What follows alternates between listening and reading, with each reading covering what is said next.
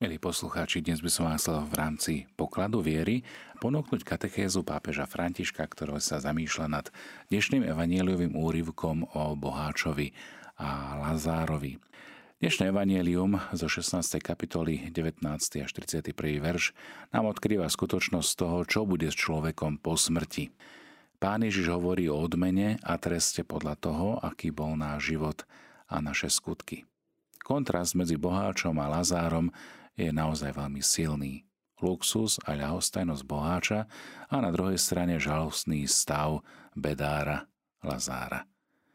Skúsme teda vstúpiť e, do tohto príbehu aj inšpirovaný myšlienkami svätého otca Františka. Na ktorej strane by som bol ja, keby som bol jedným z protagonistov dnešného evaneliového podobenstva? Naša spoločnosť nám neustále pripomína, že si máme užívať, dopriaci komfort a pohodu, žiť pre seba, bez toho, aby som sa zaujímal o problémy iných, alebo starať sa o druhých len toľko, aby nám svedomie nič nevyčítalo. Príbeh z dnešného Evanelia nás pozýva počúvať Boha, obrátiť sa k životu a využiť čas, ktorý nám ponúka. Boh bude žiadať účty. V tomto živote hráme teda naozaj o život. Pán Ježiš jasne hovorí o existencii pekla a popisuje niektoré z jeho charakteristík. Utrpenie, ktoré postihuje tých, čo sú zatratení, nech si namočí prst vo vode a zvlaží mi jazyk, lebo sa hrozne trápim, a jeho väčšnosti, lebo medzi nami a vami je veľká priepasť. Veľký cirkevný učiteľ svätý Gregor Veľký, pápež, hovorí, že všetky tieto veci sú povedané preto, aby sa nikto nemohol vyhovárať na svoju nevedomosť. Odpovedajme na utrpenie chudobných a znevýhodnených a berme svoj život naozaj zodpovedne. Všetci smerujeme k okamihu smrti a máme byť pripravení, pretože jedného dňa budeme súdení. Budeme pred Božou tvárou. Chudoba sa častokrát nesprávne predstavuje ako požehnanie bez toho, aby sme skúmali a hodnotili to, čo ju spôsobuje a čo ju robí neľudskou. Podobenstve bohatý muž bez mena sa prejedá a pije sám. To vyvoláva dojem, že ani rodina boháča nebola súčasťou denného banketu. Ježiš musel odsúdiť tento egoistický postoj, ako to robili veľkí proroci. Boháč nemôže volať na Abraháma a vôbec ho nemôže ani osloviť titulom Otec, Abrahám, kým nespozná v Lazárovi svojho brata. Na toto platí aj pre nás.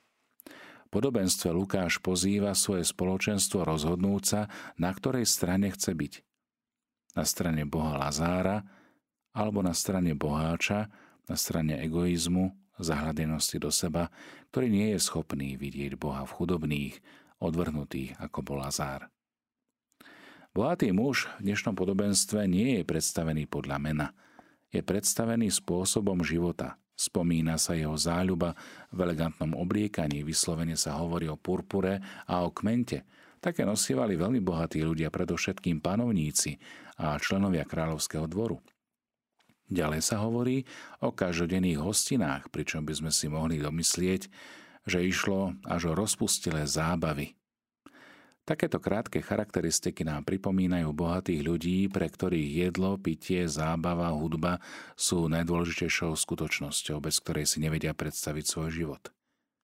Na druhej strane je zobrazený chudobný človek a jeho situácia je opísaná konkrétnejšie a širšie. V jeho prípade sa spomína meno. Môžeme to pokladať za prejav úcty autora. Chudobný nie je niekto bezbenný. Boh ho pozná po mene a vie o jeho biede. Aj samotné meno Lazarus, čo v preklade znamená Boh pomáha alebo Boh sa skláňa, symbolicky naznačuje túto myšlienku – Lazár je predstaviteľom všetkých chudobných, na ktorých smeroval pán Ježiš osobitným spôsobom svoje posolstvo Evanielia. Chudobný Lazár leží nedaleko vchodu do boháčovho paláca. Lazár je obsypaný vredmi. Môže predpokladať, že má aj ťažkosti s pohybom. Vredy, s ktorými sa stretáme aj v knihe Job alebo druhej knihe kráľov, túžba dostať niečo zo zvyškov jedla, ktoré bohatí účastníci hostín rozhadzujú po zemi okolo seba. Vyrušovanie túlavými psami, ktorí boli pokladaní za nečisté zvieratá, ako keby završujú túto mieru utrpenia. A paradoxne práve oni lížu Lazárovi rany. Prevrat v pozíciách nastáva po smrti. Najprv je opísaný stav chudobného, ktorého anieli prenášajú do Abrahámovho lona. Tento spôsob vyjadrenia je veľmi starobilý, židovský obrazný spôsob vyjadrovania, ktorý vecne zodpovedá napríklad vyjadreniu vrátiť sa k otcom alebo byť pripočítaný k otcom. Nachádzame o tom zmienku v knihe Genesis alebo Deuteronomium. Alebo aj s vyjadrením, ktoré poznáme vo vzťahu ku kajúcemu zločincovi na kríži. Ešte dnes budeš so mnou v raji. Smrť chudobného Lazára je opísaná jednoducho ako vstup do radosti neba. Naproti tomu opis smrti boháča je úplne odlišný. Najprv je nakrátko spomenutý pohreb, hoci sa dá predpokladať tiež pohreb s mnohými ceremóniami, obradmi, ako by to zodpovedalo majetku človeka. Predsa však krátko z informácie chce počiarknúť skutočnosť, že sa skončil pozemský rozpustilý spôsob života boháča, a konštatuje iba vyjadrením pochovali ho. Pri opise druhého sveta, ktorý v podobenstve nasleduje, sa pán Ježiš drží vyjadrení, ktoré boli v judaizme jeho čias úplne bežné. Pán Ježiš preberal už existujúce obrazné prvky bez toho, aby ich nejakým formálnym spôsobom pozvihol na úroveň svojej náuky o druhom svete. S podstatou týchto obrazov však celkom jednoznačne súhlasil. Pre bohatého človeka koniec pozemského života znamená prechod do stavu tých zomrelých, ktorí sú po smrti vystavení utrpeniu. Nebo a podsvetie sú v podobenstve opísané materiálne ako určitý priestor a to môže zvádzať k nesprávnym predstavám, ako keby potrestaný boháč videl vlastnými očami šťastie chudobného Lazára v lone Abraháma. Postavenie boháča a Lazára je obrátené oproti pozemskému životu. Ten, ktorý sa na zemi prizeral, teraz si užíva blaženosť a ten, ktorý si na zemi užíva pozemské dobrá, teraz musí akoby hľadiť na šťastie iného. Týmto jednoduchým vyjadrením protikladov sa pripravuje pôda na to, aby poslucháč mohol dobre vnímať nasledujúci dialog. V 24. verše čítame Bohatý človek sa obracia na Abraháma, ktorého ako veriace žid oslovuje ako svojho otca v úvodzovkách a vyslovuje skromnú prozbu. Je to vyjadrený osobitný vzťah dôvery, ktorý vyplýva z toho, že bohatý človek sa poklada za Abrahamovho príbuzného podľa tela a preto aj dúfa, že bude vypočutý. Bohatý človek vo svojej prozbe počíta s pomocou Lazára. A tak obe hlavné postavy tohto podobenstva stoja znova oproti sebe. To, že niekdajšiemu svetákovi by teraz stačila aj kvapka vody, na jazyk robí zretelným, aké je veľké jeho utrpenie. Ide o obrazné vyjadrenie stavu utrpenia, ktoré vyplýva z nenaplniteľnej túžby boháča. Abraham oslovuje boháča titulom synu. Tým je vyjadrené, že nepopiera pokrvné puto, ktorého viaže ku všetkým príslušníkom židovského národa, ale samotnej veci, o ktorú boháč prosí, je neúprosný. Prvá časť podobenstva je nasmerovaná k tejto rozhodujúcej vete a preto si zaslúhuje osobitnú pozornosť.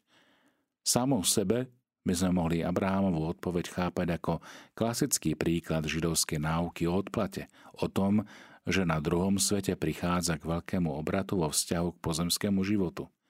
Bohatý sa stal chudobným a chudobný sa stal bohatým. V Evaníliách, predovšetkým v Evaníliu svätého Lukáša, nachádzame opakovane príklady konečného posúdenia pozemského života.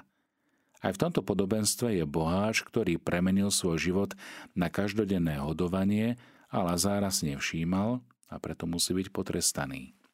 Na druhej strane, Lazár, ktorý bol chudobný a trpiaci, ale vložil celú svoju nádej do Božej pomoci, ako to vyjadruje jeho meno, dostal nakoniec väčšinu odmenu. Obraz o veľkej priepasti medzi nebom a podsvetím, ktorá by mala spôsobiť, že sa nedá prejsť z jednej strany na druhú, je obrazom toho, že rozhodnutie pri smrti je konečné. Abraham by nemohol poskytnúť pomoc, aj keby chcel. V tomto podobenstve nemôžeme hľadať žiadne poukazy na stav očisťovania po smrti v očistci. Pre potreby tohto podobenstva pán Ježiš zostal v rozlíšení medzi dvoma definitívnymi stavmi po smrti. Boháč vyslovil aj druhú prozbu. Znovu je uvedená oslovením Otec Abraham a táto prozba dáva podobenstvu nové zameranie.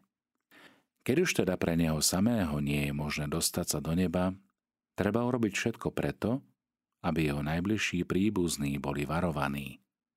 Prozba je formulovaná všeobecne – nie je možné z nej dedukovať, že by piati boháčoví bratia museli nevyhnutne žiť podobným sebeckým spôsobom života. Ide skôr o zretelný poukaz, ktorý by mohol ľuďom na zemi pomôcť, aby aj svojim rozumom spoznali nevyhnutnosť pokánia a obrátenia.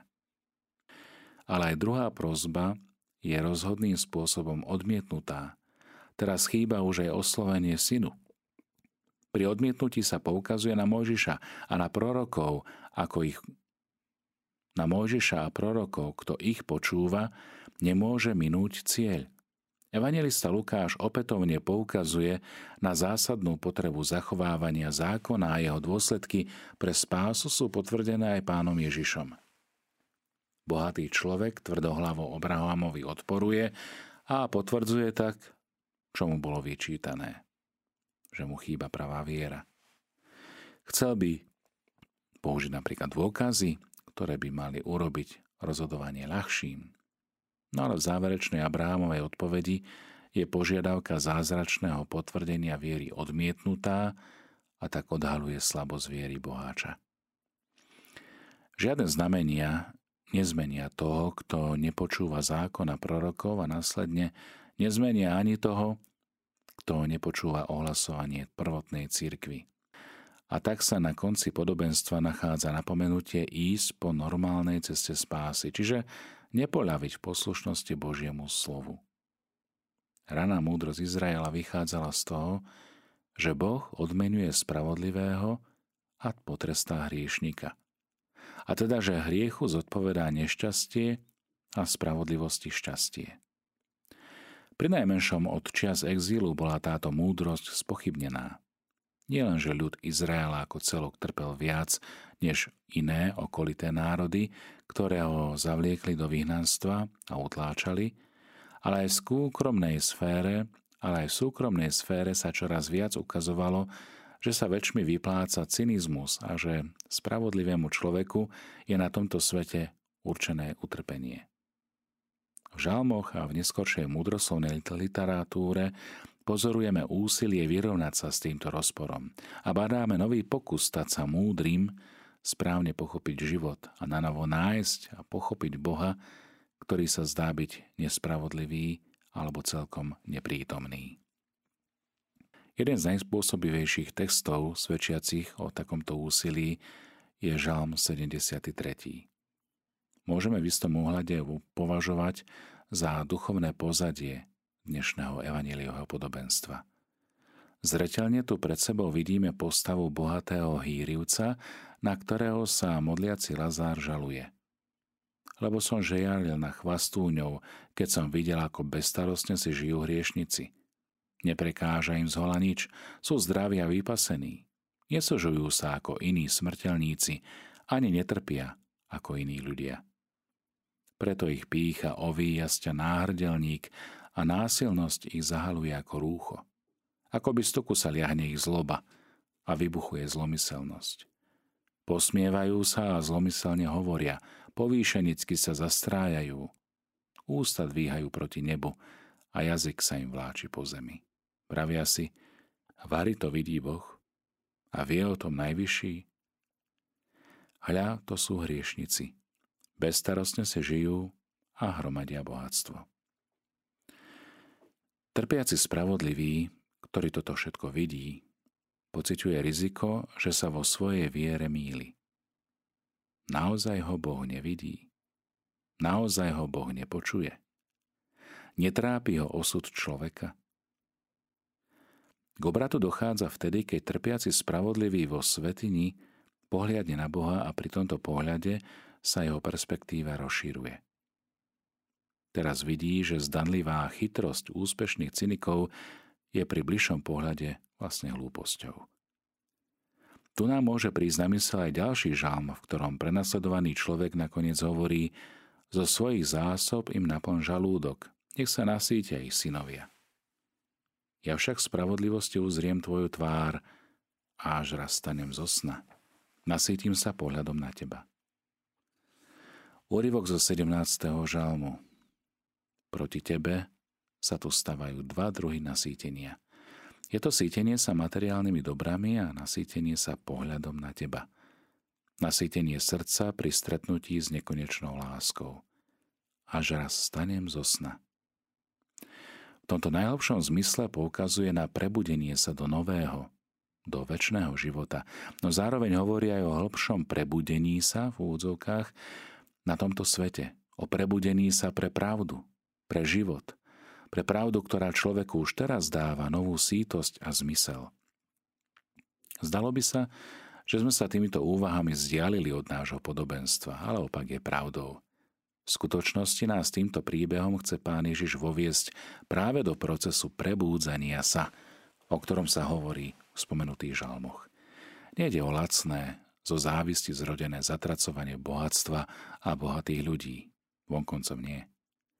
V žalmoch dochádza k prekonaniu akejkoľvek závisti. Naopak, modliacemu sa stáva zrejmým práve to, že závidieť tento druh bohatstva je vlastne bláznovstvom, pretože spoznáva skutočné bohatstvo. Po Ježišovom ukrižovaní sa stretáme s dvoma zámožnými mužmi. Bol to Nikodém a Jozef z Arimatei, ktorí našli pána a prebudili sa.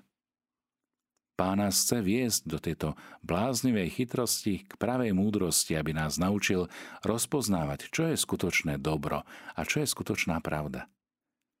A tak môžeme, aj keď v texte sa to nenachádza, vychádzajúc zo žalmov povedať, že bohatý hýrivec bol už na tomto svete človekom s prázdnym srdcom, so zalepeným očami ktorý nevidel a ktorý chcel len vo svojom hýrení iba udosiť tú prázdnotu, čo bola v ňom. Na druhom svete len vyjde najavo pravda o ňom samotnom, pravda, ktorá existovala už na tomto svete. Prirodzene aj toto podobenstvo, ktoré nás chce prebudiť, je zároveň aj volaním k láske a zodpovednosti, s ktorou sa máme teraz obrátiť k našim chudobným bratom a sestrám, tak vo veľkom meradle svetového spoločenstva, ako aj v tom malom priestore nášho každodenného života. Žiť s otvorenými očami. Žiť s otvoreným srdcom. A tak by som chcel túto katechézu zakončiť slovami 73. žalmu. Aký dobrý je Boh voči statočným, Boh voči tým, čo majú srdce čisté. No mne sa temer nohy podlomili a takmer som sa zabotácal, lebo som žiarlil na chvastúňov, keď som videl, ako si bezstarostne žijú hriešnici.